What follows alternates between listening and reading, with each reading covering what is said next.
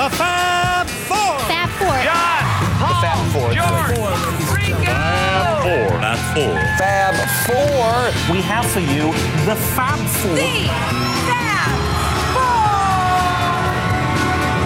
Fab Forecast.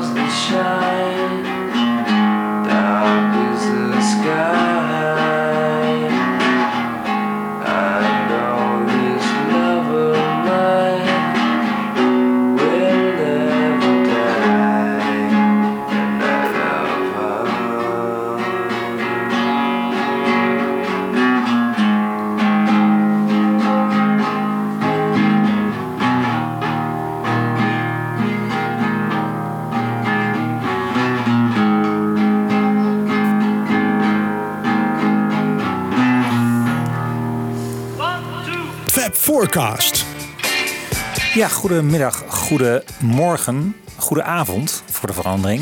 Beste Fab Forecasters. Het is een, eh, ja, wat is het, een, een beetje een druilige vrijdagmiddag. Prima podcast weer, zou je zeggen. Zeker. En we zijn dan ook in de studio gekropen eh, met mijn vaste compaan. Wibo.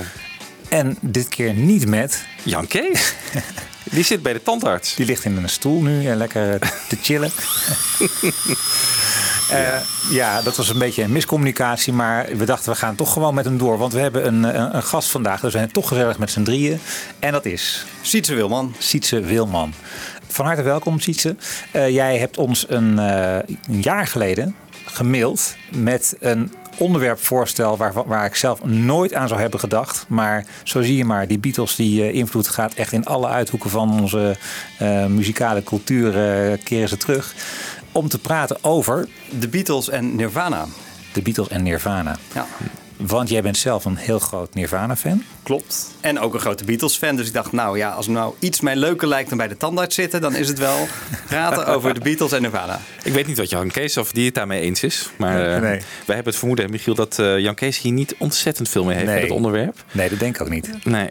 Nee, Hij heeft de punk wel meegemaakt, maar de, ja, grunge... De grunge, nee. Ik, ik zie Jan Kees ook niet in zo'n zo'n zo'n gescheurde spijkerbroek lopen of zo ergens in 1991 of zo. eh, houthakkers eh overhemd, nee.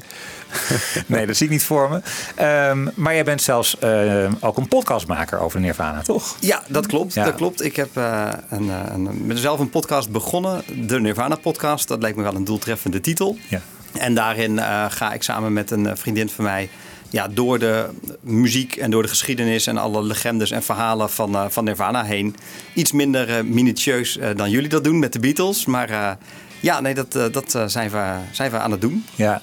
En heb je daar ook alle outtakes van bijvoorbeeld? Van, van weet ik veel, een Nevermind. Is dat allemaal voor de liefhebbers makkelijk verkrijgbaar?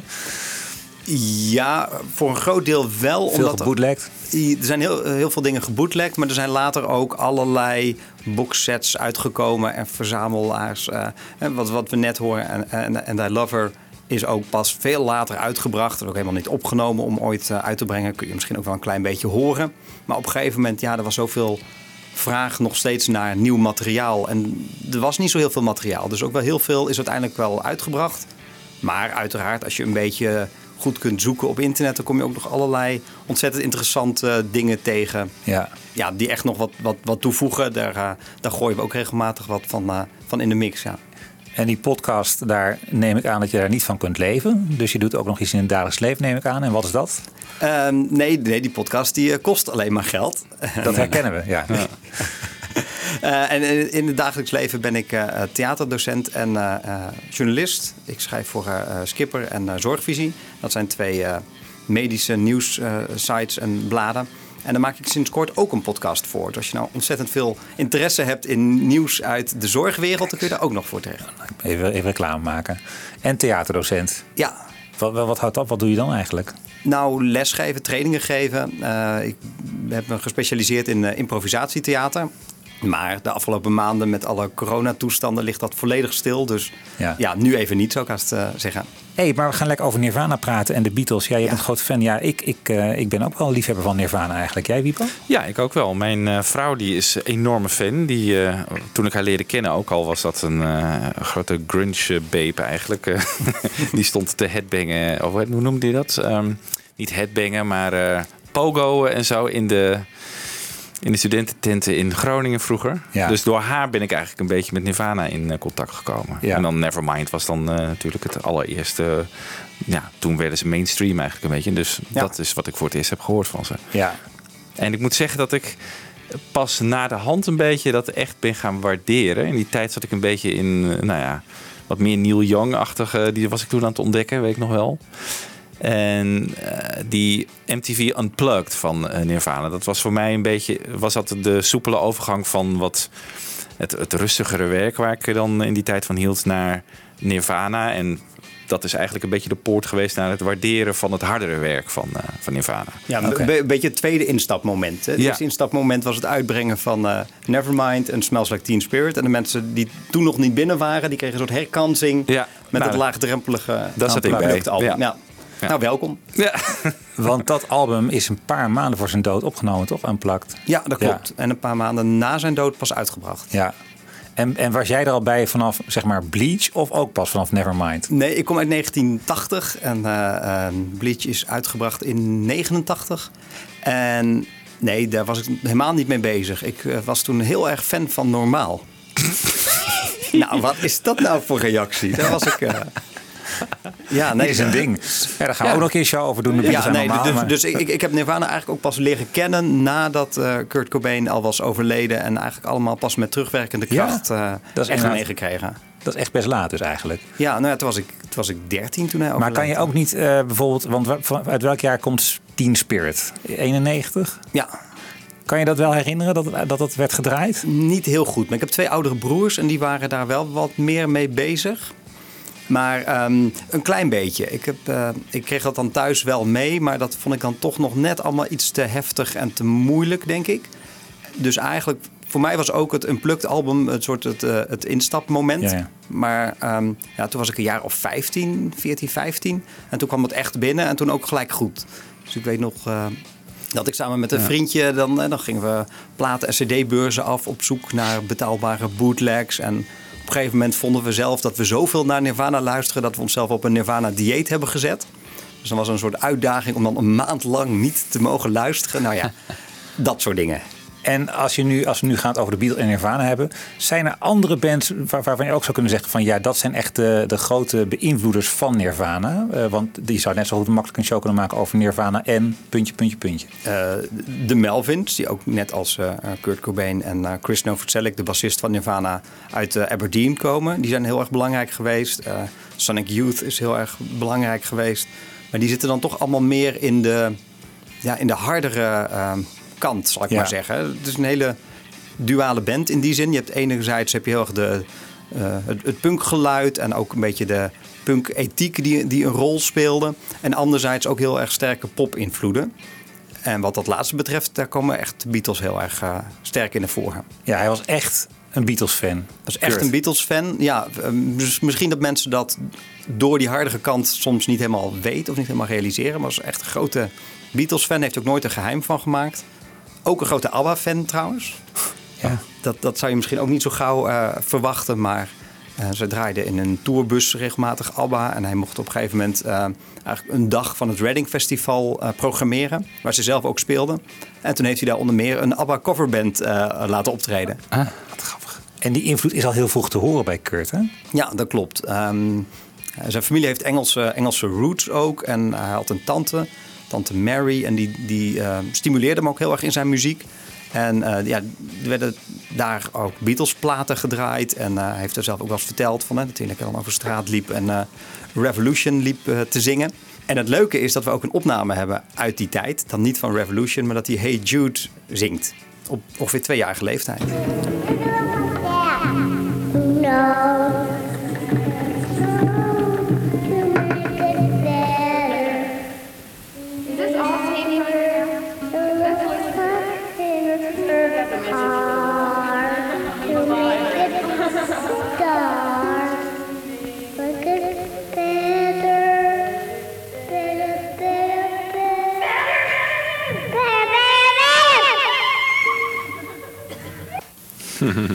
En we weten zeker dat het Kurt is? Of Niet 100%. Maar over het algemeen wordt aangenomen dat het wel een authentieke opname is. Die, eh, die tante Mary die, eh, had ook een, een, een opnameapparaat en die nam hem vaker op. En er zijn ook andere opnames die wel ehm, ja, bevestigd authentiek zijn. Eh, die klinken nagenoeg hetzelfde. Dus eigenlijk neemt iedereen wel aan dat dat wel klopt. Ja. Eerst, eerst even terug naar de vraag van wie, wie is Nirvana? Nou, we hebben nou eigenlijk Kurt Cobain, we hebben die, die bassist. Ja, en een, een drummer. Beter kan ik het eigenlijk niet vertellen, want ik geloof dat eh, Dave Grohl uiteindelijk de vijfde drummer is waarmee ze eh, gewerkt hebben. Dus eigenlijk waren het vooral die twee, eh, waarbij ja, Kurt Cobain de grote creatieve brein achter de band was. Schrijft alle nummers, neem ik schrijft, aan. schrijft alle, vrijwel alle nummers. Alleen?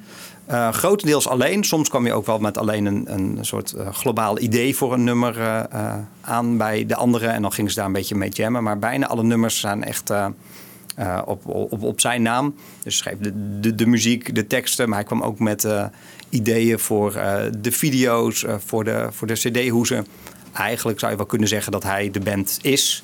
En dan wordt hij altijd ja, gesecondeerd door Chris Novoselic, de bassist.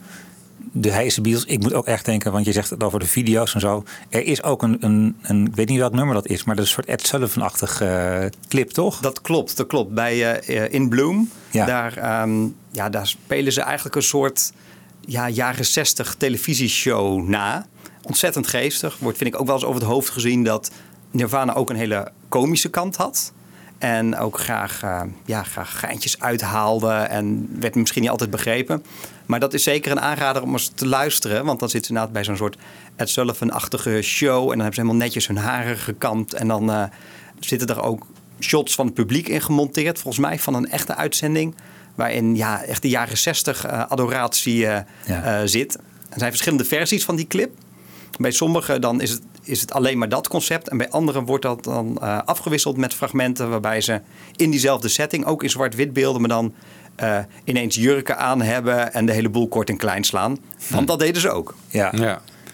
Ja, en waarom hebben. en Want Nirvana staat toch eigenlijk wel een beetje bekend als een soort. eh, de band van de jaren negentig en de, de redder van, eh, de, eh, van de muziek in die tijd eigenlijk een beetje weer terug naar, naar basic. Hoe, hoe zou jij het omschrijven? Waarom is Nirvana zo'n grote naam in de popmuziek eigenlijk?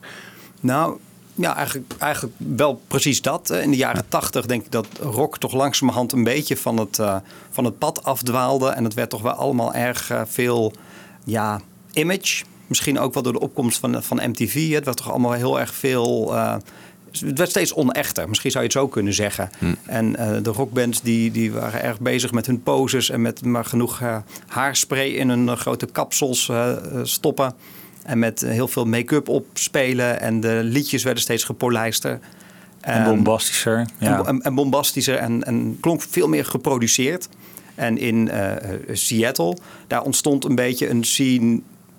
die zich daar wat tegen afzette. Of die daar in ieder geval niet aan meedeed. En waar het juist dus allemaal rauw klonk en rauw eruit zag. En iedereen er onverzorgd bij liep. Ja. En daar ja, hoorde Nirvana ook niet echt bij. Maar die hebben wel ehm, ja, de deur geopend voor die hele stroming ook om eh, Ja. in de spotlights te komen en bij het grote publiek eh, bekend te raken. Ziet toch eigenlijk wel gewoon parallellen met, eh, met de punkbeweging in de jaren zeventig. Dus eigenlijk ook gewoon tegen de, de oude garde dan ook. Hè? De, de slikke muziek. Dat was ook gewoon een do-it-yourself eh eh, Ja. gitaar. Eigenlijk misschien ook wel wat Skiffle in de jaren 50 deed natuurlijk. Gewoon do-it-yourself. Iedereen kan muziek maken en eh rachen met z'n allen. Ja, nee, zeker. En Ja. die, die punk-ethiek, eh, die hadden ze ook wel heel erg. Hè? Dat moest Ja. vooral niet, eh, niet te mooi zijn en niet, eh, niet te nep zijn. Ik denk dat het ook heel erg om, om, om echtheid ging. En nou ja, die hebben, zijn in een paar maanden tijd van totale nobodies overgegaan naar de grootste en belangrijkste band ter wereld. En ik denk dat je ook wel zou kunnen stellen dat zij een van de laatste bands zijn die zo groot zijn geworden op, op, op zo'n manier. En die iets hebben meegemaakt wat je bijna zou kunnen vergelijken met Beatles Mania. Dat Ja. heeft eh, Kurt Cobain zelf ook wel gedaan. Het, het leek wel Beatlemania wat ons overkwam. Ja.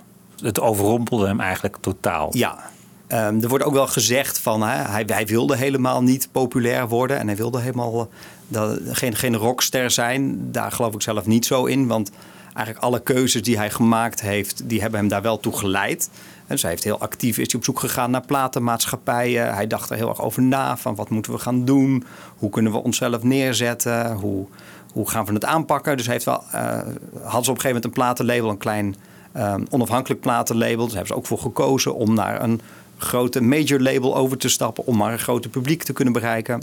Dus hij was daar wel degelijk mee bezig.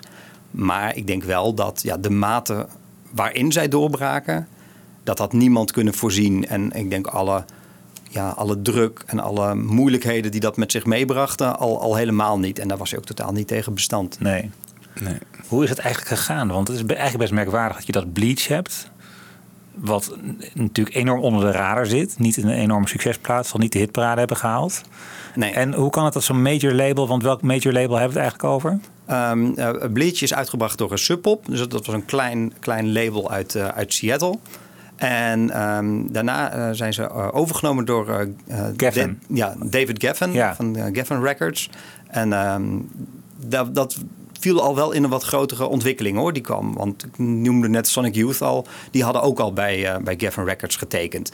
Dus de, het was niet zo dat niemand wist van die underground band. Nee. Dus de, zelfs de grote maatschappijen die hadden ook wel door van... hé, er gebeurt nu iets wat interessant is op een lokaal niveau... eh, wat, waar we misschien Ja, wel wat mee moeten. ja, Waar, waar misschien ja, wel gewoon... muziek in zit en geld in Ja. zit. Ja, dat. Ja, Ja, Liverpool eh, 1962 of 63. daar moet ik ook aan denken, ja.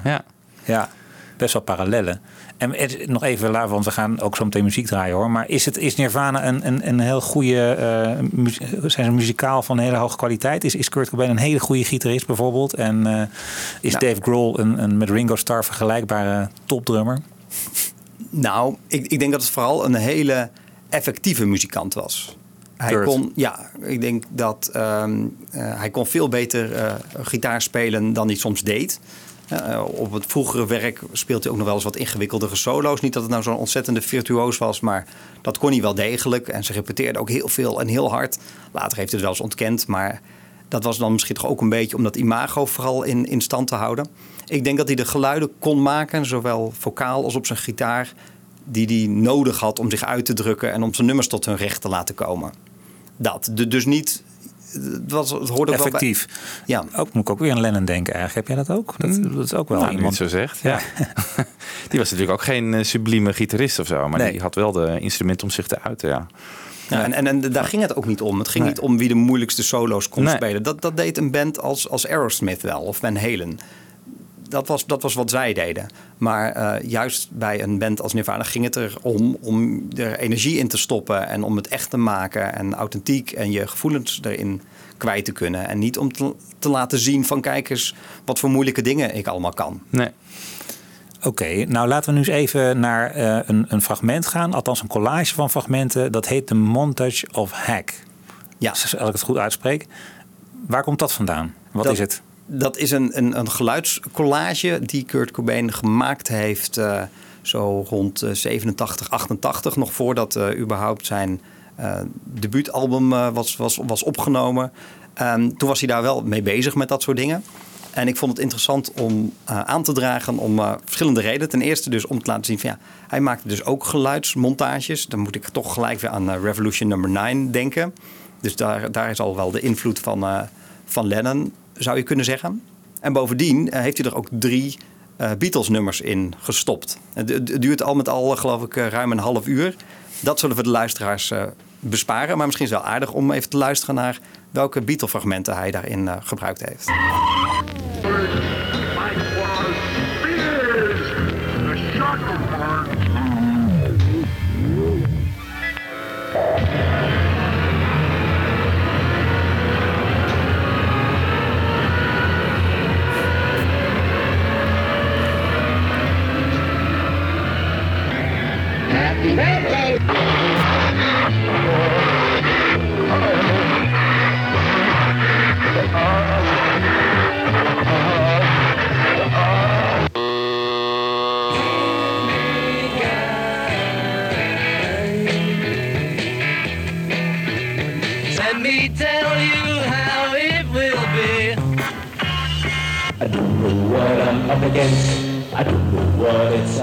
Ja, ik kan me voorstellen inderdaad dat je zegt, eh Sietse, van dit moet je niet in zijn geheel gaan horen. Want eh, het duurt inderdaad bijna 36 minuten.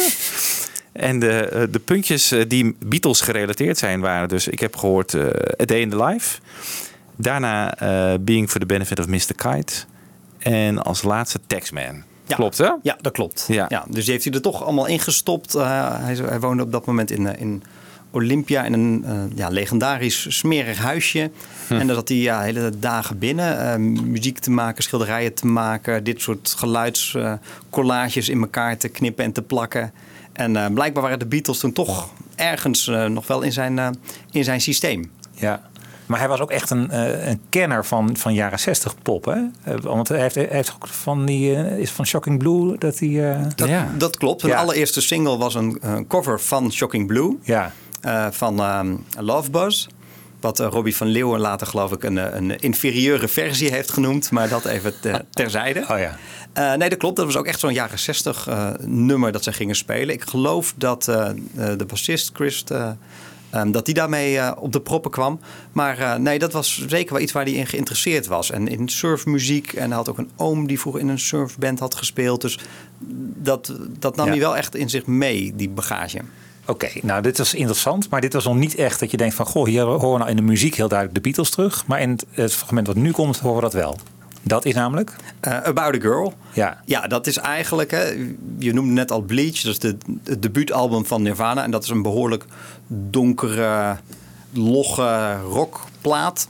Eh, maar er zitten een paar, eh, paar poplichtpuntjes in. Het eerste is die Shocking Blue cover waar we het net al over hadden, wat een eerste single was.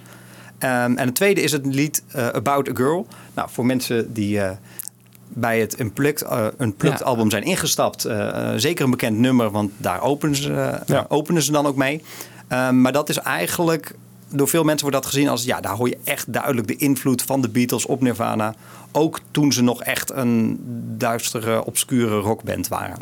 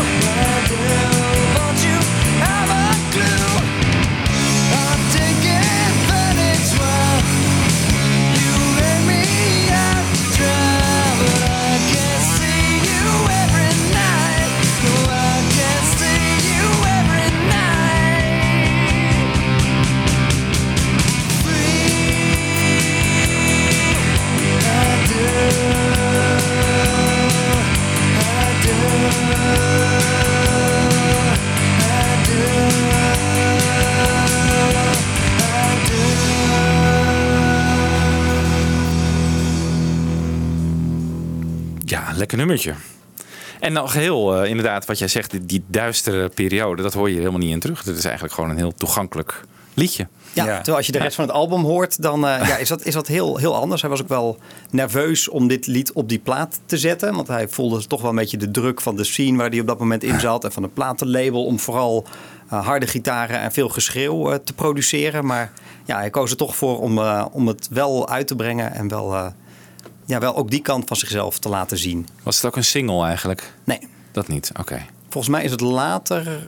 Maar dat weet ik niet zeker. eh, uitgebracht eh, de unplugged versie. Ja, dat is geloof wel, ik ook, wel ja. een promo-single geweest. Maar eh, Ja. van het Bleach album is maar één single eh, gehaald. En dat was eh, Love Bus. Ja. Waar ze niet echt van zijn Nirvana is van de mooie, eh, mooie koortjes of zo. Hè? Even mooie dubbele. Want hier kan je best voorstellen dat er, dat er nog inderdaad een extra vocale laag op komt of zo. Of iets van een. Wat, waar de Beatles natuurlijk heel sterk in waren. Nou, Ik, hoor, ik hoor eigenlijk altijd alleen maar eh, Kurt. Ja, maar hij kon wel heel goed met zichzelf meezingen. Dus eh, op, op later werk hoor je dat wel. Op dit moment is Dave Grohl, de, de drummer, die is nog helemaal niet, eh, niet in beeld. Het is nog een andere, andere drummer. En op het moment dat Grohl erbij komt, eh, die kan ook zingen. Dus dan kunnen, en die, die, die stemmen gaan ook heel mooi samen. Dan hoor je dat wel steeds meer. Dus op, op Nevermind hoor je dat meer. Op Nevermind. Ja. En in die, in die periode hoor je dat wel echt, eh, hoor je dat wel echt meer. Ja. Ehm, op, op dit moment nog niet zo. Ik denk dat het ook mee te maken heeft dat eh, dit album in hele korte tijd voor heel weinig geld gemaakt is. Ik geloof dat het exacte bedrag eh, 606 eh, dollar en een paar cent was.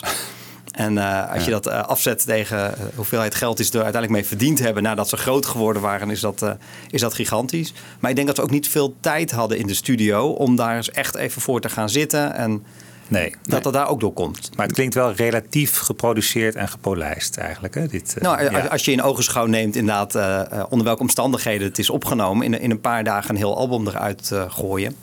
En nog even, want, want hij schrijft dit als hij, eh, dat vertelde je ook net. Ja, ja ehm, hij heeft dit geschreven nadat hij een aantal keren Meet the Beatles achter elkaar heeft geluisterd. Dus ik denk dat hij ook wel echt er is voor gaan zitten om eens echt een popliedje te gaan schrijven. Ja.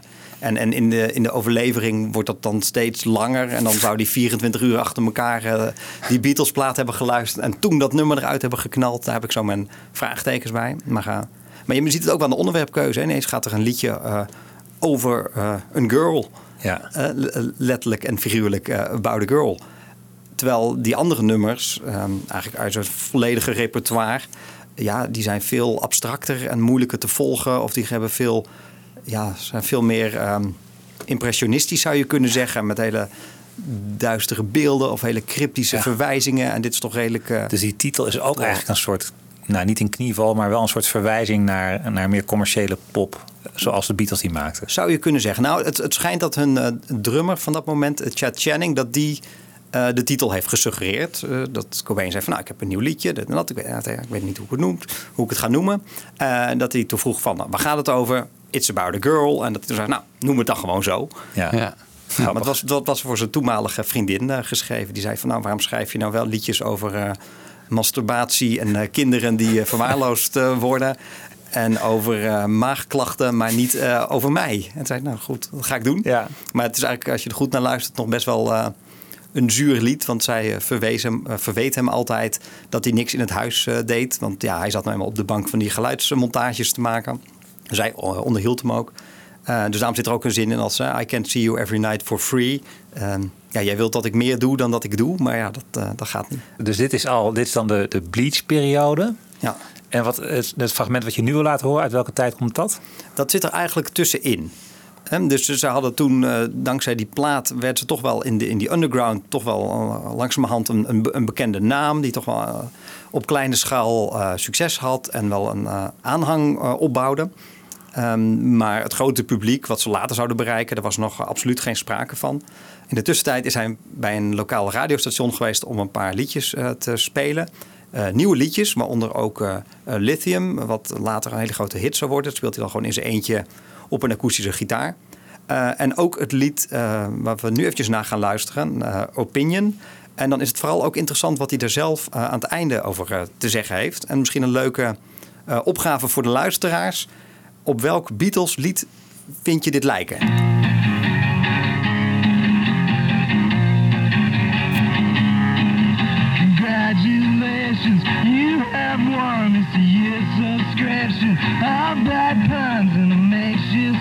Story. I'm concerned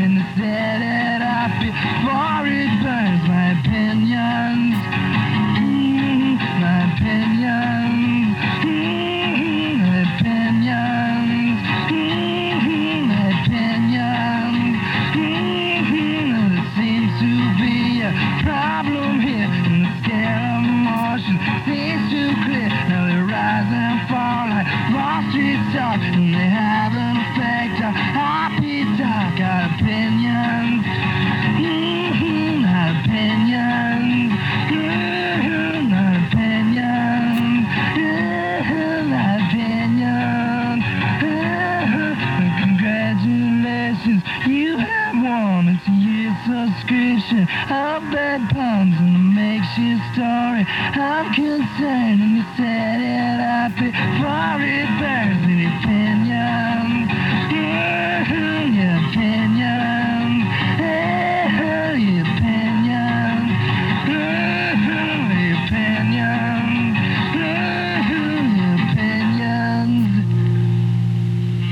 Don't you think that song sounds like Taxman?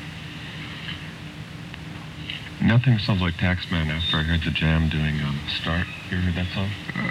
Sounds exactly like Taxman. So, I mean, you couldn't even come close to sounding like Taxman like the Jam. Was like that. Ja, hij vond het er zelf ontzettend op uh, Taxman lijken. Wel, wie horen we hier nou de hele tijd? Hij is in Ehm, gesprek met iemand? Ja, dat is eh, de, de DJ van dat eh, radioprogramma, Calvin Johnson. Ehm, zelf eh, ook muzikant bij Beat Happening.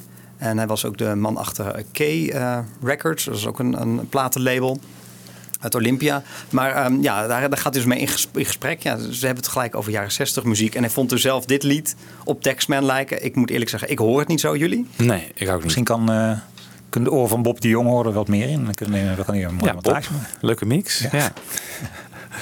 Maar goed, hij was dus wel, eh, had meteen de link met eh, de Beatles en Revolver gelegd hier. Ja. Ja. Ja, dus zelf was hij eh, ja, er toch wel zich van bewust dat hij daardoor beïnvloed was. Ondanks zijn grote punk-idealen en alle andere invloeden die er ook in zaten. Ja. En we gingen op dat moment meer popachtige liedjes schrijven. Meer eh, ja, met pakkende melodieën erin en alles. En eh, ja, dus misschien dat hij daarom ook een beetje bang was. Van misschien lijkt het wel te veel op de Beatles wat ik nu aan het doen ben. Ja. Hm. En dan komt eh, de grote doorbraak natuurlijk met Nevermind. Die kennen jullie vast wel, eh, luisteraars die misschien niet in Nirvana eh, zitten. Maar dat is die beroemde hoes met dat eh, babytje onder water. Die eh, kijkt naar zo'n dollar eh, dat ook onder water eh, drijft. Ja, prachtige plaat denk ik. Ja. Ja. En wat ik nou zo leuk vind, is om te horen van Stella McCartney dat het ook in huizen McCartney veel werd gedraaid. Hè? You know, it's just music is a massive part of my life. It's been there from day one. Then it's it's continued to be there in, in a different way. The first song I chose is by Nirvana, Teen Spirit, and I think it's interesting for me. I wanted to be a fashion designer from such an early age, and I was observing fashion through my parents' wardrobe, which was obviously sort of 60s, 70s, 80s, ve- you know, very um, flamboyant in some places. And then I, I left home and I became a fashion designer. I went to college and, and I would always refer to musical moments, and I still do. So for me, the punk rock movement, for example, in Great Britain was such a massive part of fashion. And out of that came so many great designers. And I think for me, this moment was my equivalent to see, you know, grunge and to see what was happening in America at that time and being a student in St. Martin's in the 90s. It was the first moment that we had a musical movement that was creating also a fashion movement. And you know, I'm half American, so for me this is is a song that I really kind of the grit of it and it's just it's a powerful song and a powerful moment in music and fashion, I think. Ja, dit komt uit Desert Island Discs. Dat had het lezen, de luisteraars natuurlijk al goed door. Ik vind het wel echt heel interessant wat ze hier allemaal zegt. Ook dat ze zegt, I'm half American. En dat is ze natuurlijk ook gewoon. Zo kijk ik niet tegen die kinderen aan. Nee. Maar het is ze wel. Absoluut. En eh, dus ze heeft wel een soort, vanuit daar ook een soort affiniteit met Nirvana. Ja, en, en om, eh, ja, omgekeerd ook. Hè. Ze past ook wel in die, in die ja, bijna traditie dat het tussen eh, de Verenigde Staten en, en Groot-Brittannië tijd heen en weer gaat. Want zij waren ook eh, al heel snel populair in Groot-Brittannië. Daar hebben ze ook veel, veel getoerd en BBC-sessies gedaan. Dus die liefde was wel, eh, was wel wederzijds ook. eh, Ja. Dus ze, ze, kregen daar ook heel snel eh, voet aan de grond. Ja, ja. Dus wat de Beatles in eh, Amerika lukte, dat lukte Nirvana heel snel ook in Engeland. Ja. Ja. Ja. En, en dus die invloed op de mode. En wat, wat, wat is ook weer de mode? Wat is de grunge mode? Kan je dat omschrijven? Ja, van die, van die flannel shirts, van die houthakkershemden, hè, die ze dan daar, eh, daar droegen. eh, gescheurde, gescheurde spijkerbroeken, Ja. eh, van die Dr. Martens schoenen. Of van die All-Stars schoenen ook wel. Maar ja, als je het één woord zou moeten samenvatten, is het denk ik vooral onverzorgd. Ja. En ze- zij kochten dat soort dingen dan in tweedehands zaakjes. En eh, dankzij eh Smells Like Teen Spirit, wat we net al hoorden... dat ineens een gigantisch miljoenenpubliek eh, kreeg... kon je dat soort kleren die zij voor een paar dollar eh, bij de tweedehands zaak haalden... kon je dat voor honderden euro's eh, exclusief bij allerlei modemerken eh, oppikken. Ja, ja. En, en die gitaren altijd heel laag viel me altijd op. Hè? En, en, en een soort, soort onverzorgd haar inderdaad. Ja. Dus daar zat het ook in. Ja, ja, ja het, het slordige ook. Hè? Ja. Dat, dat is echt het, eh, het tegenwicht aan wat er ook geworden was. eh, Ja. Ja. En dat vertaalt zich ook in de muziek. Of, of vond, wat vond eh, Kurt Cobain eigenlijk zelf van, van eh, Nevermind? Was hij daar net zo kritisch op als Lennon later over veel Beatles nummers van overgeproduceerd? Ja, ja absoluut. absoluut. Eh, aanv- aanvankelijk was hij er eigenlijk wel, wel blij mee. ehm, maar naarmate dat succes groter werd en hij daar eigenlijk steeds meer moeite mee kreeg, ging hij ook achteraf wel heel erg afgeven op ja, wat er met zijn muziek gedaan was. Ehm, de oorspronkelijke mix eh, van het album is gemaakt door de producer Butch Vig. Maar er is later een andere mixer opgezet om het allemaal toch nog net ietsje op te poetsen. En nog net iets radiovriendelijker te maken. Maar ja, eigenlijk alles wijst uit dat hij daarachter stond. En ze hadden in hun contract stond ook dat ze complete creatieve controle hadden. Dus als hij dat echt niet had gewild, dan had hij dat gewoon kunnen tegenhouden. En dat heeft hij niet gedaan. Dus ik denk wel degelijk dat hij dat eh, successen zocht. Maar toen dat hem zo overweldigde, ja, toen was hij toch ook wel bang om zijn. Ja. O- ook, ook wel om zijn achterban, hè? die alternatieve achterban in die rock scene, om die een beetje van zich te vervreemden. En eh, dat ze toch wel erg grote sell-outs eh, geworden waren. En krijg je dan ook met de, de plaat daarna, dat is dan... eh ik, help me- Utero? Ja. Is dat dan weer een soort antireactie? Is die nog wat, weer wat rauwer? Of ja, die, die is weer een stuk rauwer. Ja. Ja. Daar was ook weer een hele hoop om, om te doen. Toen ging ze met eh, producer Steve Albini in zee. Ehm, ja, dat, dat was weer een stuk rauwer. eh, veel sneller ook opgenomen.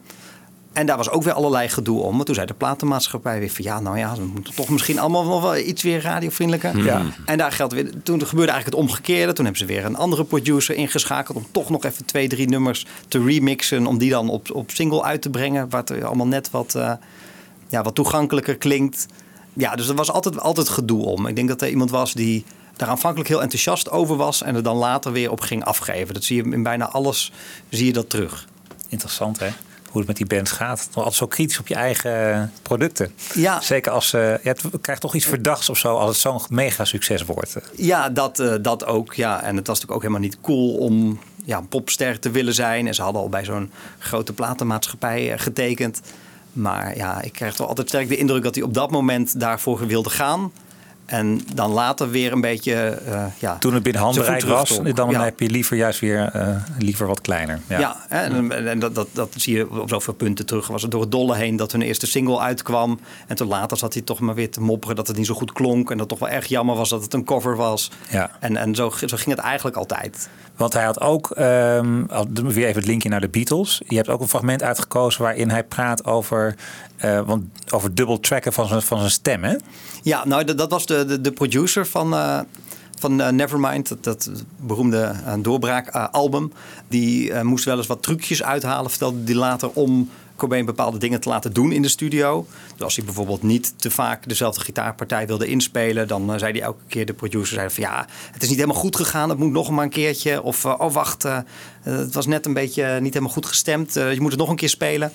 En dan gebruikte hij uiteindelijk al die gitaartakes om een hele dikke gitaarsound te krijgen. Ja. En voor het zingen ook. Dus dan, eh Cobain weigerde dan soms om eh eh, double takes eh, te doen. Eh, maar daar had hij ook wel een, eh, een trucje voor. In order to get him to double track his vocals, I had to uh, reference John Lennon because he um, he said initially, I think the first song we overdubbed vocals on that the double tracking sounded too fake, and then I'd say, "Yeah, but remember John Lennon double tracked all his vocals, and how awesome did they sound?" And Kurt said, "Okay, Butch. I mean, that's all I had to reference." And he said, "Yep, you're right." Inderdaad, grappig hè? Ja. Een soort autoriteitsargument. Ja, en Ja. Het, het, het was ook echt een, een, een, een Lennon-man eh, in, in, in die zin. Dus ik denk dat het misschien niet had gewerkt als hij eh, Paul McCartney had aangehaald. Dan had hij toch Nee. wat eh, Ja. minder, warme, minder warme gevoelens over. Want? Nou, want hij heeft zelfs eh, eh, aangegeven in een interview, eh, volgens mij met een, met een Nederlandse. Oorjournalist, ja. ja. Ja. Ja, hij heeft wel eens aangegeven dat ja, de Beatles waren zijn favoriete band. Maar Paul McCartney, eh, eh, ja, die zou hij wel willen vermoorden. Nou, eh, hoe dan, was de vraag. Ik citeer, ik zou een snaar van zijn bas halen, die om zijn nek doen, hem op de grond gooien, middels een Chicago curb job zijn tanden eruit slaan. Ja. En de Chicago Curb Job, kun je dat even toelichten? Eh, Ja, dan, eh, ik heb mij laten vertellen dat je dan dus iemand eh, met zijn eh, mond op een stoeprand legt en dan tegen zijn achterhoofd aanschopt. Ja. Ja. Nou, God. d- Dus eh, ja, excuses aan alle. Hey, dit fragment ken ik nog. Ik Ja. was inderdaad toen eh oor-abonnee. en eh, ik las dat interview en ik dacht van... Ik was op mijn hoogtepunt van zeg maar, mijn McCartney-idolatie. Zeg maar. en, en toen las ik dit fragment. Ik dacht, ik was echt gewoon in shock. Maar uiteindelijk moest ik er wel om lachen. En ik heb het inderdaad uitgeknipt. Ik heb het voor op mijn schoolagenda geplakt. Zodat mensen, als ze mijn, want die wisten natuurlijk allemaal van... Oh, Michiel is een grote Beatles-fan. Maar dat ik ook wel dit soort kritische geluiden kon waarderen, Ja, zeg ja. Maar. Eh, maar ik was wel in shock, ja, inderdaad. Van, van de was heftigheid. misschien, was misschien ook wel een beetje, Beetje de bedoeling. ja. Een beetje baldadig, je er Ja. een beetje tegen afzetten. Ja. Ehm, hij heeft ook wel erkend dat uiteraard um, McCartney wel heel veel ja, gigantische inbreng had in de Beatles. En dat dat heel veel invloed op hem heeft gehad. Zei er dan wel altijd bij eh, ah, dat hij de, het solowerk van McCartney sowieso haatte. Ja. Maar ik, ik denk dat dan toch McCartney te veel ja, symbool stond voor de popkant. En, eh, Ja, ik denk dat hij wel echt, inderdaad, als je naar Abbey Road kijkt, dat hij een meer I Want You man was dan een, eh, een Maxwell man. Hè? Dus, Ja. even, dus dat kan je je wel voorstellen als het, het Ja. soort artiest die hij is. Ja, maar goed, ehm, ja, daar zit ook weer dat dubbele in. Want aan de ene kant roept hij dit in een interview. Aan de andere kant eh, eh, speelt hij op zijn akoestische gitaar eh, en I Love Her. Ja. Ja. En, en zo gaat het eh En ik, vaak. en ik weet ook nog van die, diezelfde jaar had je in het eindejaarsnummer van Oor had altijd een zo'n cover van Peter Pontiac, weet je wel? Dat is die eh, bekende tekenaar inmiddels overleden. Van allerlei artiesten die dit jaar groot waren geworden. En er zat inderdaad ook een fragment in waarin je Kurt Cobain, een soort een tekening waar je Kurt Cobain McCartney op zijn achterhoofd ziet staan.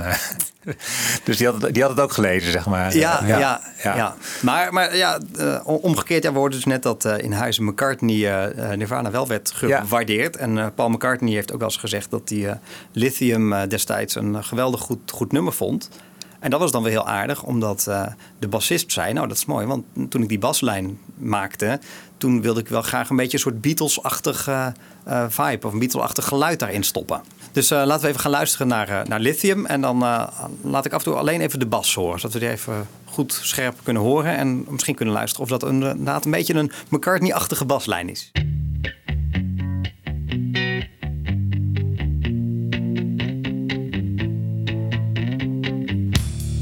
I'm so happy cause today found my friends are in my head. I'm so ugly, that's okay cause so are you. Book on ears, Sunday morning is every day for all I care. And I'm not scared. Light my candles in our days cause I found God live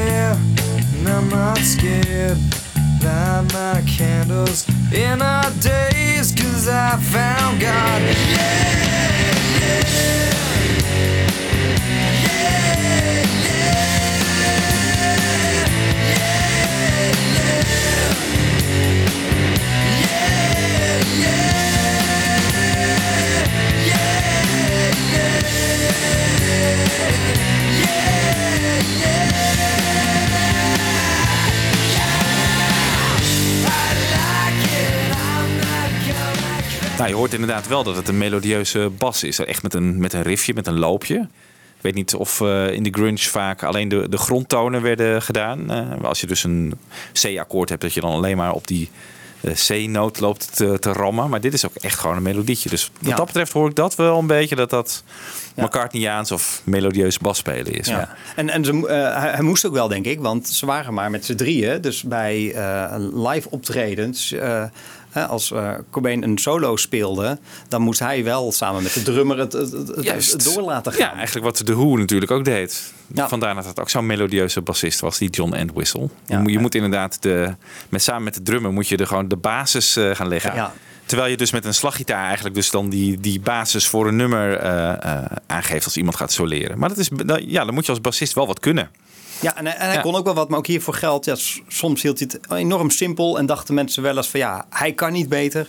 Maar hij wist heel goed wat hij deed. En het was allemaal in dienst staan van het lied en niet eh, ja, zelf proberen op de voorgrond te treden met allerlei eh, ingewikkelde fratsen. Ja.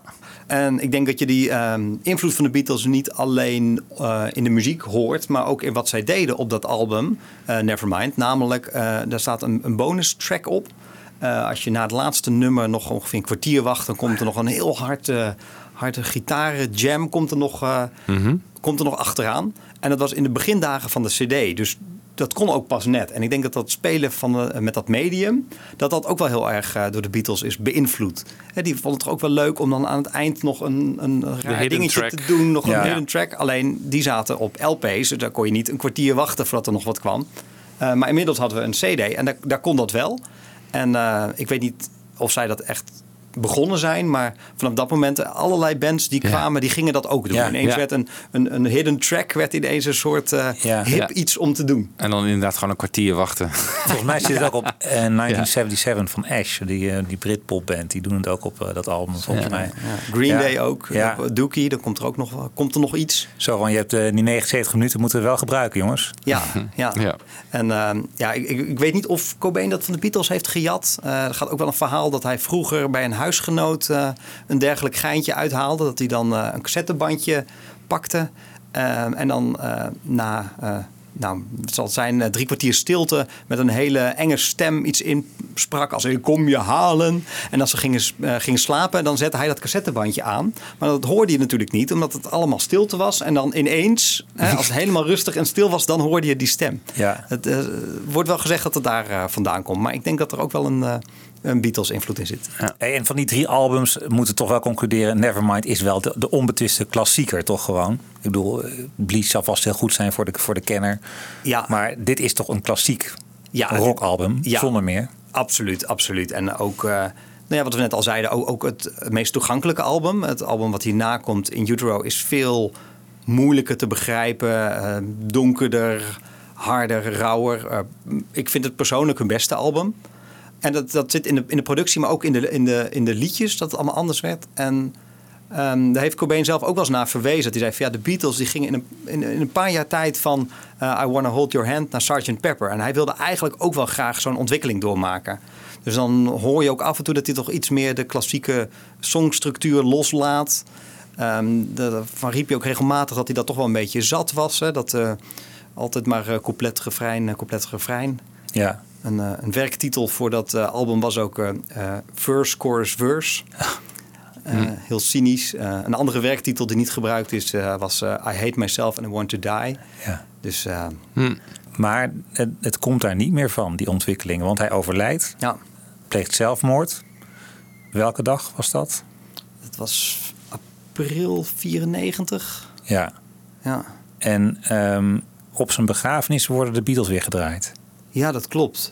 Ja, ik, ik wist dat aanvankelijk niet. Maar eh, Dave Grohl, dus de uh, drummer uh, tijdens de hoogtijdagen van, van Nirvana, die heeft dat onlangs verteld bij de BBC. This song comes from the Rubber Soul album released in 1965. It means a lot to me because it was the song that was played at Kurt Cobain's memorial. That day, after everyone had said their piece, this next song came over the speakers, and everyone got to celebrate Kurt's love of the Beatles one last time together. Um, still to this day, when I hear it, it touches a place in me that no other song ever will. Um, it's called In My Life. And knowing how much of a fan Kurt was of the Beatles and how much of an influence they were to everything that we've ever done, um, I'd like to play this one for him. This is In My Life from Rubber Soul.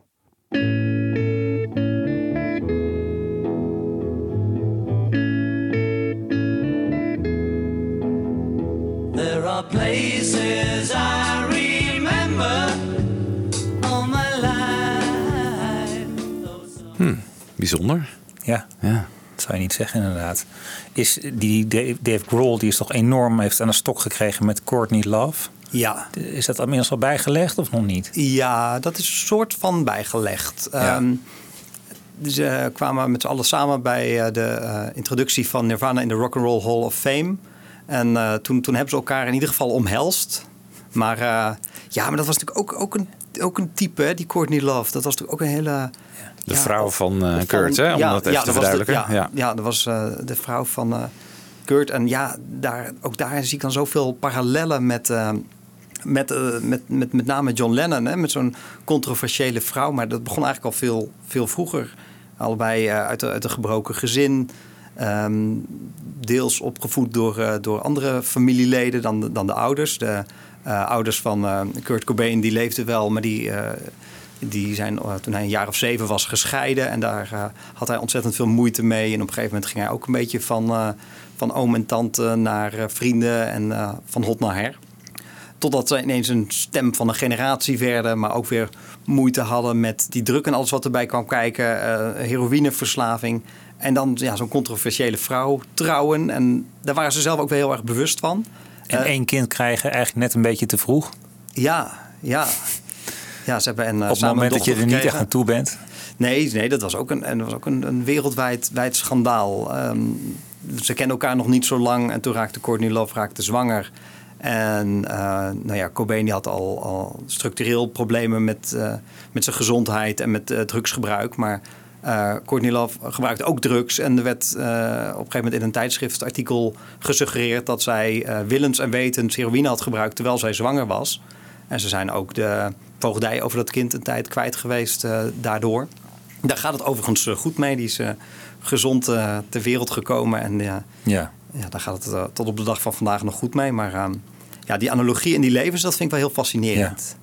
En over uh, Courtney Love uh, gesproken, die werd natuurlijk wel gezien als toch een beetje de, de, de Yoko Ono van, van haar tijd. En daar speelde ze zelf ook wel mee. Ze hebben ooit samen opgetreden, Kurt Cobain en Courtney Love, voor een benefietconcert. En toen kondigde zij hem aan als My Husband Yoko. Grappig. Hij heeft wel iets zwaarmoedigs. Ja, ja, altijd. Ja, als je, een, als je een, een, een heel uh, blij, optimistisch nummer zingt, dan klinkt het nog altijd heel erg uh, somber en negatief eigenlijk. Ja, um, ja nou, maar eigenlijk um, rechtstreeks heeft hij het er niet zo vaak over. Er is, er is één nummer waarin hij het echt, echt benoemt. Uh, maar dan zegt hij: uh, That legendary divorce is such a, is such a bore. En dus van het is zo vervelend dat in elk interview en elke analyse altijd maar weer ja. uh, die scheiding naar voren komt. Hey, wat mij dan best moeilijk lijkt, is jij bent dus een enorme fan. Ik neem aan dat je alles van Nirvana hebt en verzamelt en zo. En het lijkt mij moeilijk om met zo'n band ja, daar helemaal in te duiken als het allemaal inderdaad best negatief is. Of, of waar haal je, haal je er ook wel plezier uit, zeg maar? ja, ont, ont, ontzettend veel. Nou ja, er zit ook wel humor in. En dat wat ik net al zei, dat werd niet altijd begrepen. Maar ja, we, We zouden ook allerlei eh, grappige fragmenten van live optredens erin kunnen gooien. Of videoclips. Of eh, ze heeft ook een lied waar de zin in zit. eh, Just because you're paranoid don't mean they're not after you. Ja, dat is Ja. bijna een soort klassieke stand-up comedy one-liner. Ja. Dus dat zit er ook wel in. En het is ook heel erg fijn dat als iemand anders allerlei frustraties en negatieve gevoelens in zijn muziek zit, dat je dat daar in kwijt kunt en misschien kunt herkennen voor een deel. Maar dan, ja, dan ehm, hou je het in die zin bijna een beetje op afstand. Dan denk je van, oh ja, zo, zo erg heb, heb ik het toch niet. kan maar altijd het raakt wel iets of zo. Ja. Ja. Ja. Oké, dus daar heb je geen last van dat je denkt van op een gegeven moment wordt me een beetje te veel. Die zwaarmoedigheid. Ehm, nee, daar heb ik geen last van. Maar het is ook niet zo dat ik eh, thuis woon met eh, eh, overal Nirvana-vlaggen en posters en platen. En, alleen maar dat met zo'n Nou ja, eh, Ja, met die, ja, met die sterretjes mondje. in de ogen. Ja. Ja. Ja, Ja. Nee hoor, en ik, ik luister ook nog op naar, naar, naar andere muziek. Maar nou ja, de- toch de klassieke theorie dat de muziek die je tussen je, wat is het, tussen je 15 en je 20ste Ja. het meest raakt, dat die de rest van je leven bij je blijft. Nou, dat gaat voor mij zeker wel op. Hey, en, want we gaan nu ook even over Dave Grohl hebben. Dave- wat, is de, wat is de levenshouding van Dave Grohl? Dat is toch wel wat, wat meer monter dan, eh, dan Kurt, toch? Ja, zeker. Ehm, ja, die, die is dus, wat ik net al vertelde, die is later bij die band gekomen. Wel heel belangrijk geweest. eh, omdat een ontzettend goede drummer was. En dus ook kon zingen. En dus ook eh, dat ze wat meer eh, harmonieën konden zingen. Maar die is eigenlijk helemaal niet zo heel lang Nirvana-lid geweest. Dus wel tijdens de, de hoogtijdagen. Maar ik denk dat hij er maar een jaar of drie bij is geweest bij die hele band. Waarom hebben ze hem erbij gehaald? Eh, nou ja, ze hadden een drummer nodig. Want het was altijd gedoe met drummers. En die eh, eh, waren ze weer niet tevreden over. En gingen die er weer uit. En dan had weer een invaller. Net als bij Eh, de Beatles eigenlijk, hè? Nou ja, dan, dat, dat nog wel eh, eh, een stapje erger. Ah, oké. Vrees ik. Nou, die hebben ook veel drummers gehad, hoor. Ja, wel een stuk ja. of, eh, nou, hoeveel zijn het wel niet? Een stuk of vijf, zes of zo? Ja. ja, zoveel nog. Ja, ja, zeker. Hebben ze ook wel eens een drummer bewust aan de kant gezet, zoals met Pete Best is gebeurd? Ehm, ja, eigenlijk, eigenlijk al- al- alleen maar. Ze hebben eigenlijk al hun drummers zo'n beetje aan de kant gezet. Eh, op, op, op één na, dat was de, de, de, de drummer van, eh, van eh, de, de Melvins. En die, eh, die was een beetje hun vaste invaller. Nee, op een gegeven moment hebben ze, hadden, ze, hadden ze een nieuwe drummer. Dat was eh, eh, Dan Peterson. Dat was de drummer van Mudhoney. Ook, een, eh, ook zo'n grunge band uit die, uit die scene. En die heeft geloof ik één lied ooit gespeeld in de studio en één optreden meegedaan. Maar daarna ontdekten ze dat ze Dave Grohl konden krijgen. Die nou ja, via via bij hen was beland. Eh, en toen zeiden ze, ja, maar dat is onze perfecte drummer. Dus toen hebben ze ehm, de andere drummer er weer uitgegooid. Ja. Maar dat deden ze altijd eh, zonder het tegen de drummer in kwestie te zeggen. ik weet niet waarom, maar eh, dat, die confrontatie durfden ze niet aan. Dus dan, eh, ja, dan liet ze gewoon nooit meer wat van zich horen. Nee. Maar Dave Grohl wordt, wordt dus de drummer, wordt Ja. de vaste drummer vanaf Nevermind. En ook op In Utero dus kennelijk. En, en Unplugged speelt hij mee. Ja. Die is eigenlijk precies op, op het juiste moment Ja. ingestapt, vlak voordat het eh, grote succes kwam. Ja. En hij, want wat, wat, wat is zijn link verder? Wat is interessant om te vertellen over Dave en, en vooral Paul, hè? Ja, nou, ehm, Dave Grohl is na het uiteenvallen van Nirvana, omdat Kurt Cobain natuurlijk dood was, ehm, is hij helemaal zijn eigen gang eh, gegaan. Toen heeft hij eh, helemaal in zijn eentje heeft hij een album eh, gemaakt, waarin hij alle instrumenten speelt, alle nummers heeft geschreven. En toen werd hij in plaats van de drummer op de achtergrond, werd hij de frontman van Foo Fighters, een nieuwe band. En eh, ja, toen was hij de zanger en de gitarist en de, ja, het, het muzikale, creatieve brein achter een hele, hele nieuwe band. Ja. En geen drummer meer, hè, dan, in die band. Nee, geen drummer Nee. meer. Nee. Dus eh, ja, dat is toch ook wel, ook wel opvallend. Er zijn toch niet zo heel veel mensen die eerst drummer zijn in zo'n grote band... en dan zo succesvol zijn met een nieuwe band. Nee. Maar hij had ook, ja, heeft daarna heel veel, heel veel dingen gedaan. Het is een ontzettend energieke man. Heel erg enthousiast ook. En ook iemand die heel erg, volgens mij, ten doel heeft gesteld... om met zoveel mogelijk van zijn helden eh, samen te werken. Dus hij werkt ook met Jan en Alleman samen. Komt altijd bij, eh, bij iedereen eh, binnen. Iedereen mag hem graag. Hij heeft nog bij eh, Tom Petty heeft hij nog gedrumd. Oh. En die hebben hem ook gevraagd om vast bij de Heartbreakers te komen. Daar heeft hij hem toch maar voor bedankt. Maar ja, hij, hij, hij deed van alles. En, ehm, en ook daarin waren de Beatles weer belangrijk. Hij heeft op zijn eh, debuutalbum, wat hij dus helemaal in zijn eentje heeft gemaakt, heeft hij een eh, lied. Dat heet eh, Oh George. En hij heeft later wel eh, verteld dat dat was omdat hij graag wilde dat die gitaarsolo als eh, de gitaar van George Harrison zou klinken. Dus dat was niet zo ver. Hij heeft contact gehad met, eh, met Ringo. Die heeft een keer een, fotosessie van Foo Fighters eh, gedaan. Dus als, eh, als fotograaf had hij... eh, Wel leuk. Had die Ringo als fotograaf? eh? ja, hij heeft een Oh. keer Ringo als fotograaf weten te strikken. Er is ook een heel aardig interview eh, verschenen ehm, met hen samen eh, voor eh, Rolling Stone, eh, het eh, tijdschrift. eh, waarin ze ook praten met elkaar over ja, hoe is het nou om zo'n... eh, Oh ja. om, om, ja, om, om, om hun vriend en, en een grote muzikale voorbeeld eh, te verliezen. Terwijl die wel een, ja, zo'n iconische status hebben, eh, Cobain en, en Lennon. Dat, die zie je natuurlijk overal nog. Dus dan gaat iemand dood en dan hebben allemaal mensen t-shirts nog met zijn beeldenis erop aan. Dat soort, eh, dat soort dingen. Maar de grote, grote link is met, eh, met Paul McCartney. Die die op een gegeven moment ook, eh, ook ontmoet en ook mee is gaan, gaan samenwerken. En ja, hoe die ontmoeting precies gegaan is, kan hij misschien het beste zelf vertellen. I'll never ever forget the first time I met Paul McCartney, considering how important the Beatles are to me and how influential and inspired I was learning to play these Beatles songs when I was young. You can imagine it was just huge. It was a huge life experience. The Foo Fighters were in London playing a show at Wembley Arena after the show, I was standing backstage, and our guitar player Chris Shiflett came up to me and said, "Hey, Dave, uh, Danny wants to say hello to you." And I turned to this kid, Danny, and I said, "Hey, man, how you doing?" He said, "Good."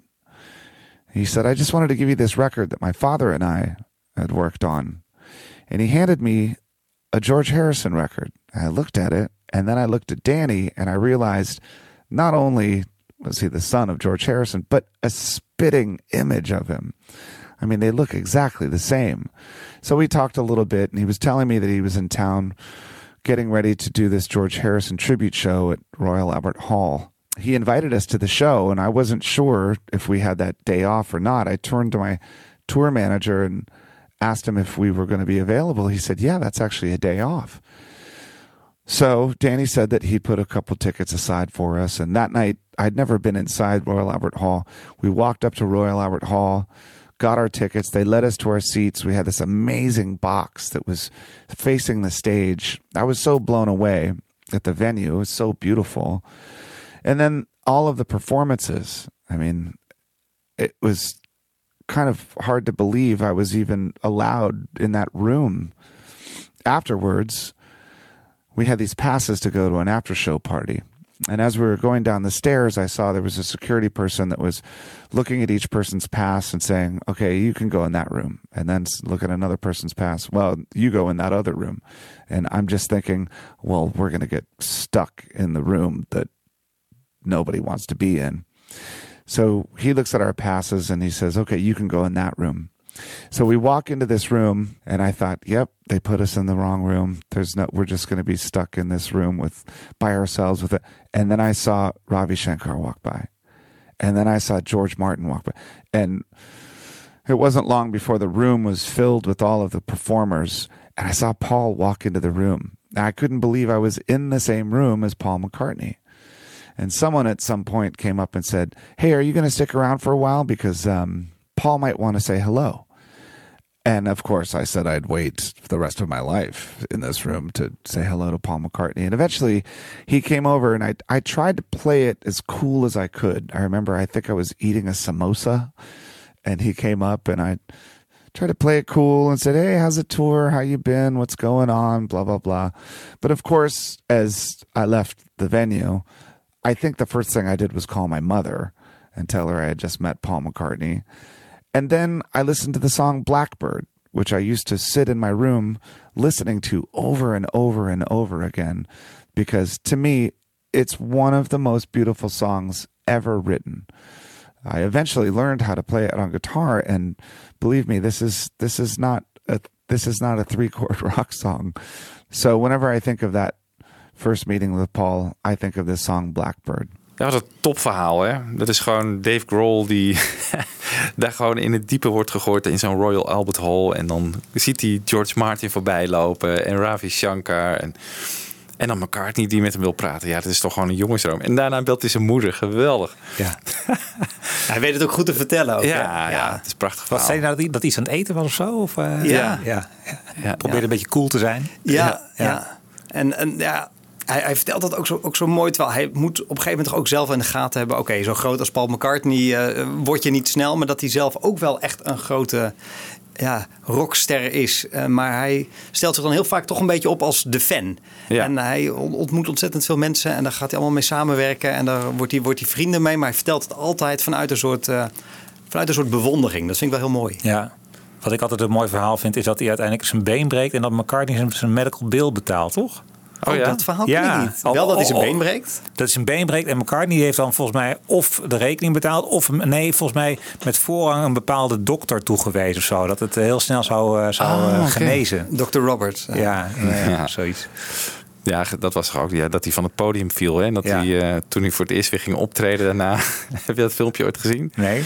Dan eh, komt de Foo Fighters op en Dave Grohl ook. Of iemand in ieder geval met lang haar.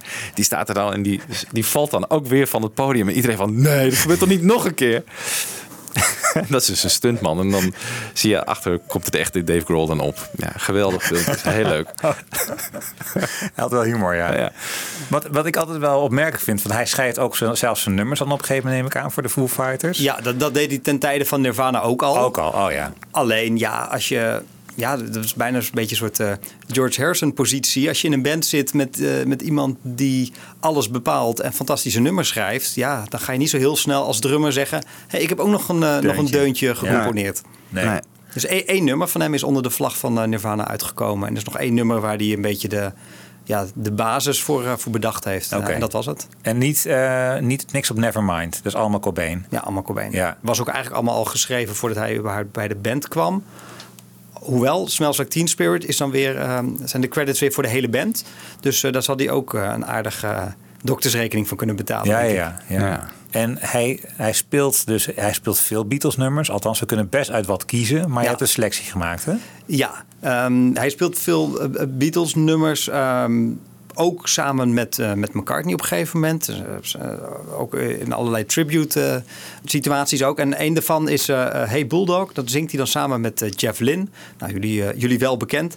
Tijdens een eh, Beatle tribute in 2014. I can honestly say that if it weren't for the Beatles, I would not be a musician. From a very early age, I loved their groove and their swagger, their grace and their beauty, their dark and their light.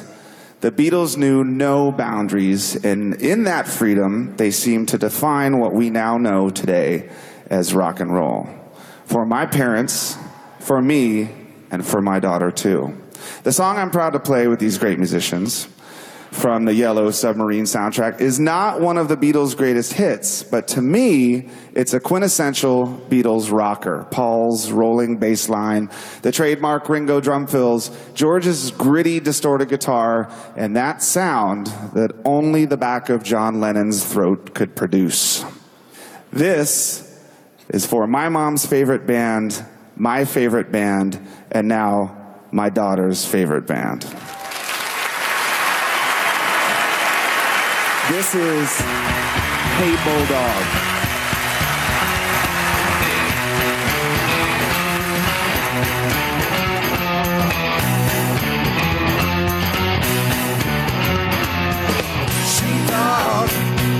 Standing in the rain. No frog, doing it again. Some kind of happiness is measured out in miles. What makes you think it's just so special when you smile? Ja, wat een mooie introductie van eh, Dave, zeg. Ja. De eerste, my, uh, my mother's favorite band, my favorite band en my daughter's favorite band. Ja. Ja. Hij weet ze mooi neer te zetten. Ja, absoluut. Ja. Nou ja, hij, is- hij is echt een beetje de, ja, de, de vriendelijkste man van de rock and roll eh, geworden in de loop der hè, jaren. ja.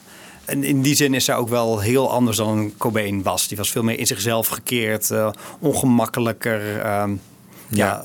die had die vaardigheid niet. Die heb ik eigenlijk nooit eh, op deze manier een nummer zien aankondigen. Die, die kondigde überhaupt nauwelijks nummers aan. Die speelden ze gewoon. Was En- hij eigenlijk een beetje de McCartney van Nirvana dan? qua persoonlijkheid denk ik wel. Ja. Maar natuurlijk niet qua muzikale inbreng. Want ja, daar was hij echt alleen maar de drummer. Ja. En Foo Fighters, heb je, is dat, hoe verhoudt zich dat tot Nirvana? Ben je net zo'n fan van eh, de Foos? Als, eh, Nee.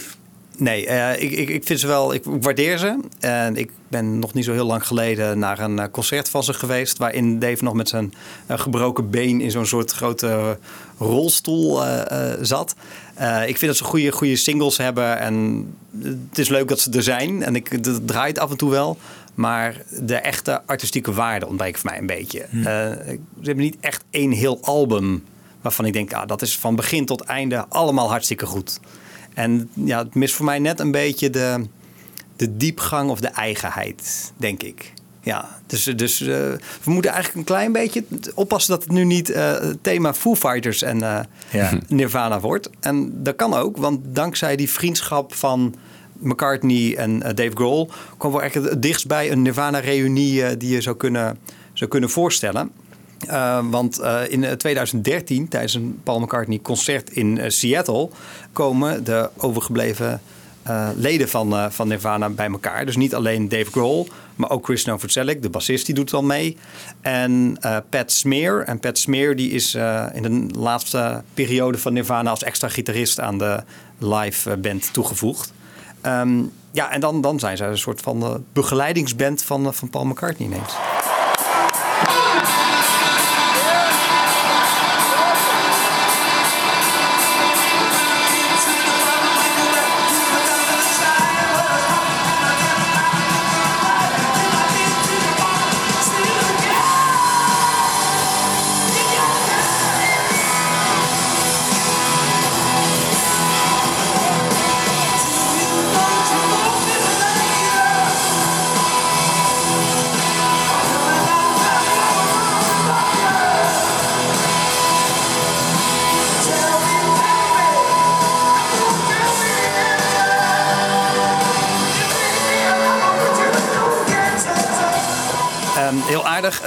Misschien nog wel om te vertellen is dat. Hè, we hadden al eerder gezegd dat uh, Kurt Cobain uh, ja, toch vooral een John Lennon man was. en uh, Courtney Love heeft later wel eens verteld van ja, maar McCartney dan. Hè? En dan, nou, die vond hij dan maar een beetje gênant. Maar Love zei er wel, ja, maar McCartney die heeft Helter Skelter gemaakt. En dan had hij dan toch niet echt meer een goed, een goed weerwoord op. Dat, toch wel, toch wel aardig, ja. Toch, die White Album werd... Die hoor je heel veel. Hè? Ik, bedoel, ik heb ook even nog voor, ter voorbereiding van deze show... naar een podcast geluisterd van Something About the Beatles. Die gaat over de grunge. Uh, zeg maar de Beatles en grunge en punk. En door je, zij constateerden ook dat de White Album... is toch ook voor heel veel die grunge bands... is het een, echt een cruciaal album of zo. Waar heel veel mensen op terugvallen. Happiness is a Warm Gun wordt gecoverd. En Dear Prudence door al die... Seals in de Banshees en zo. Allemaal die beetje de extreme... Ja. Uh, stroming in de popmuziek hebben allemaal heel veel met uh, de White Album. Ja, ja, ja, mooi hè? Ja. En er zijn later nog een paar meer samenwerkingen tussen, tussen Grohl en, en McCartney te noemen. Ja, dat, dat, dat klopt. Uh, blijkbaar zijn die uh, toch, toch vrienden geworden. Matties, ja. Ja, Matties. Ehm, Dave Grohl heeft op een gegeven moment Paul McCartney gebeld om als een gastbijdrage met Foo Fighters mee te spelen. En toen hebben ze hem laten drummen op het nummer uh, Sunday Rain uh, hoor, je, hoor je Paul op, op drums. En dat is, uh, ja, dat is toch wel heel raar. Want Foo Fighters heeft, heeft al een fantastische drummer. Hun zanger is een fantastische drummer. Dan hebben ze Paul McCartney in de studio. En wat laat ze hem doen? Laat ze hem een stukje drummen. Ik denk van, ja, had je misschien nog ja. wel wat meer uit kunnen halen. Maar goed. Ja. Zullen we een heel klein stukje horen om even te kijken hoe dat klinkt? Ja. Nou, dit doet hij toch hij goed.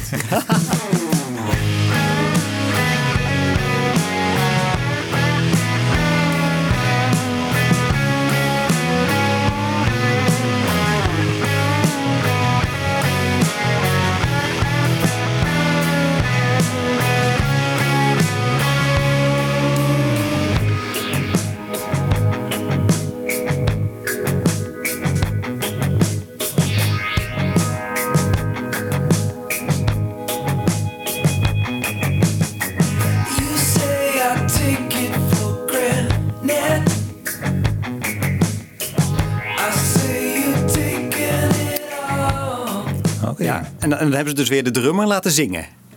Ja, ik zou zeggen, dit is niet Dave Grohl nee, die ik hoor. Nee. is dan weer de drummer die eh, ook, een, ook een liedje mag zingen. Nou, Wie is er ooit met dat idee gekomen hè? om een drummer af en toe ook een nummer te laten Ja, zingen? bizar. Ja, dat is toch van de zotte. Ja.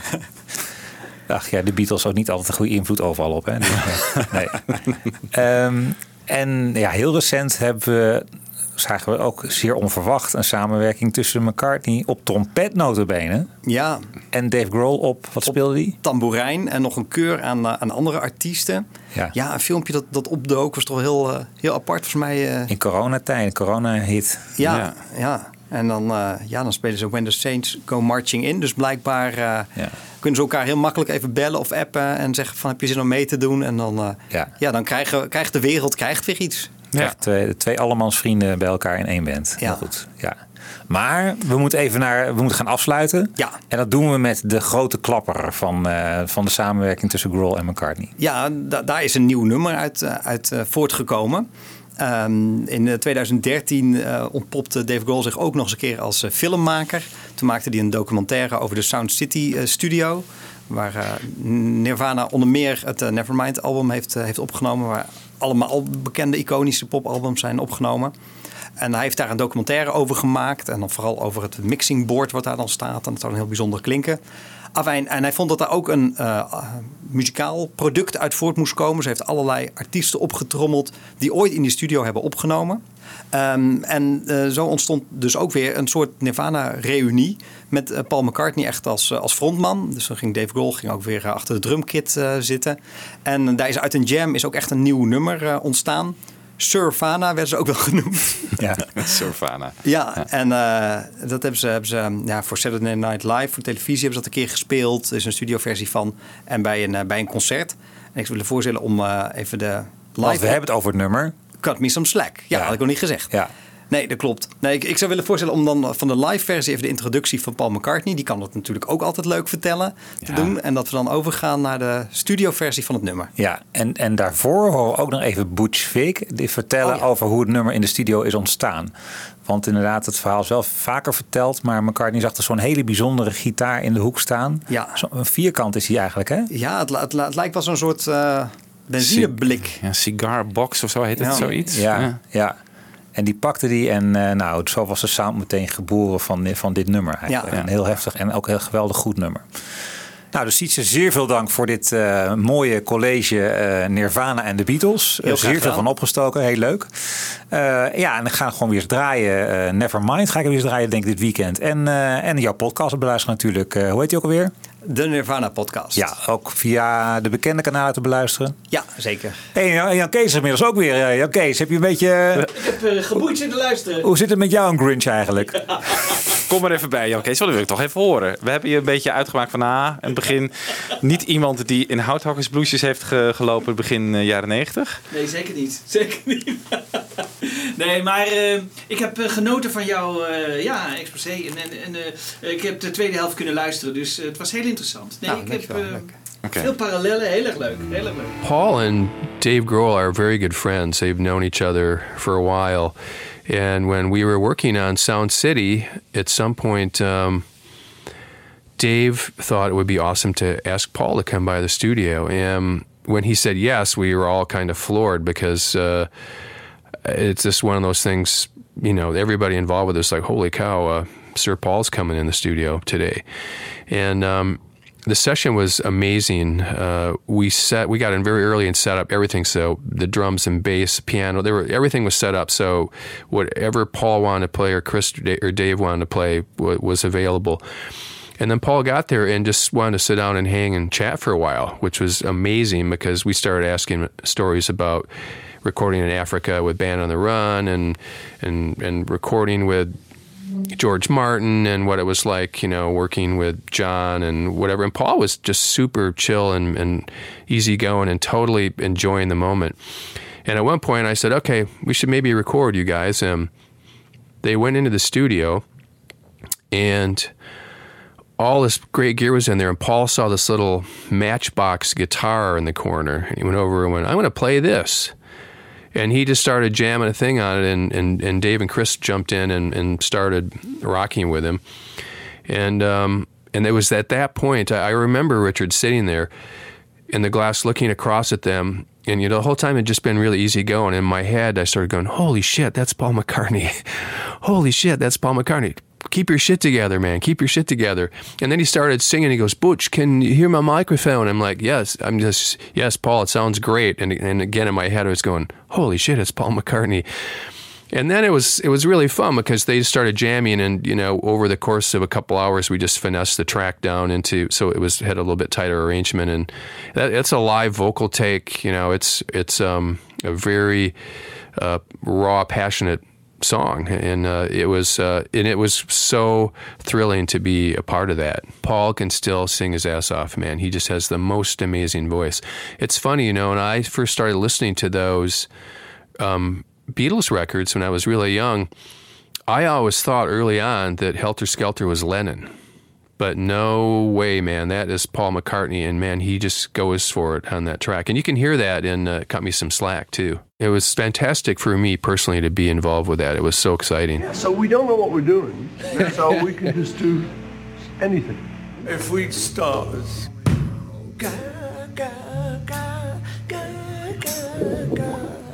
Maybe then go to the A. We don't know what's gonna come on top of this, but something is that we'll find out later, and then go to the riff. Breakdown, like the intro. And I think you should go to that A maybe one more time. It's such a lift. Yeah. After staying in that D for so long, it just has such a great impact when it goes up there. And it's so quick. It's just four times through. There is vocals in the room, isn't there? Yeah. So if it's live, That's all right. No overdone. No, we're, we're still. Do it. Make it simple. Make it fast. Don't overthink it. Let it like come straight out of you and do it. So recently, some guys asked me to go and jam with them. So I showed up like you do, you know, ready to jam. And, um, and in the middle of it, these guys kept saying, you know, well, we haven't played together for, for years, you know.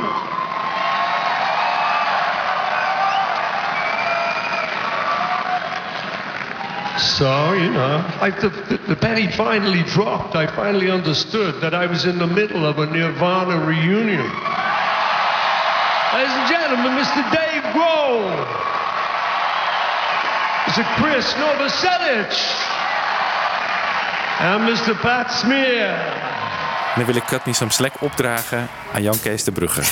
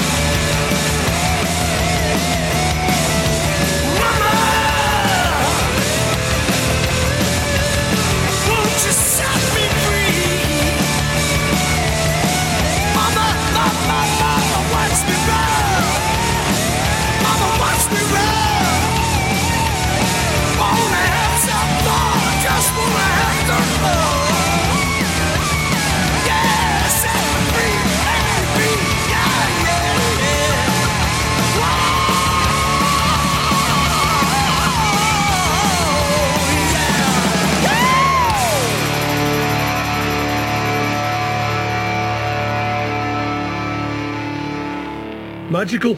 Why can't it always be this easy? It is. Fab Forecast. Luister ook naar Fab Forecast via beatlesfanclub.nl.